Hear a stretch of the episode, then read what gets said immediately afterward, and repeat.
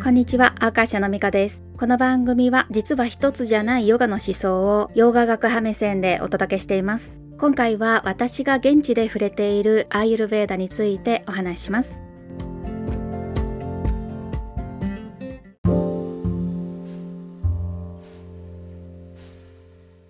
広いインドの中で私はチェン内の母校周辺だけに過去じゅうろっかい滞在しているわけで、他の地域ではどうかわからないけれど、私の滞在の中で見てきたことをお話ししますね。チェン内ではアーユルヴェーダのトリートメントが受けられる施設がたくさんあって、アーユルヴェーダクリニックもあるし、アーユルヴェーダ専用のホスビタルもあります。私はごじゅっさいになったらパンチャカルマというアーユルヴェーダのガチデトックスを受けるためにアーユルヴェーダ病院に入院しようっていう風に考えてるんだけれど、それは外国人向けのスパ施設じゃなくって病院を予定してます。私がお世話になっている町医者的クリニックでもパンチャカルマは受けられるんだけれど、入院じゃなくて通いになるらしいんですね。それだと食事のケアも大変だから、やっぱり入院しようと考えてます。で、話を戻すと、オイルマッサージを受けるトリートメントセンターでも予約をすればドクターのコンサルテーションが受けられて、アーユルヴェーダの薬も処方してもらえます。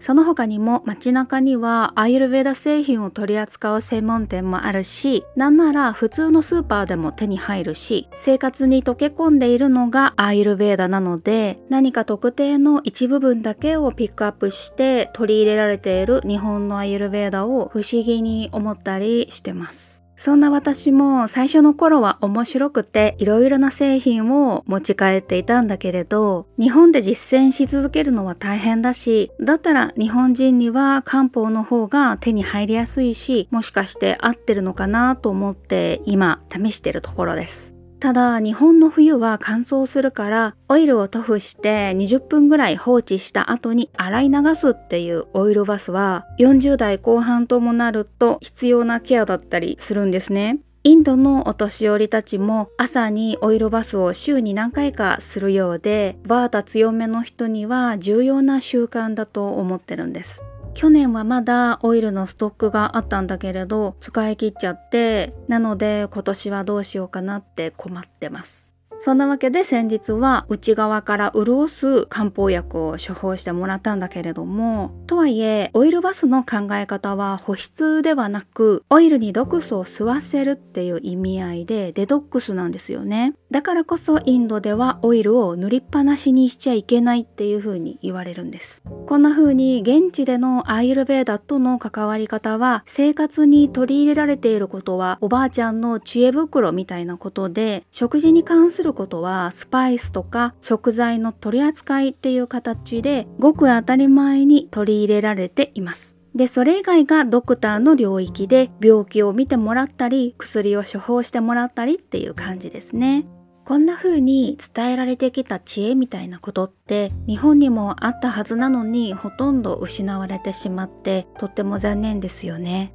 伝統や文化を守ろうとするとごく一部にしか知られなくなるし、多くの人に広がると本質的なエッセンスが失われてしまうし、特に日本人は独自にアレンジして本来の意図とは別物に大衆化させることが得意なので、異国の文化に携わる立場としてもそれぞれの違い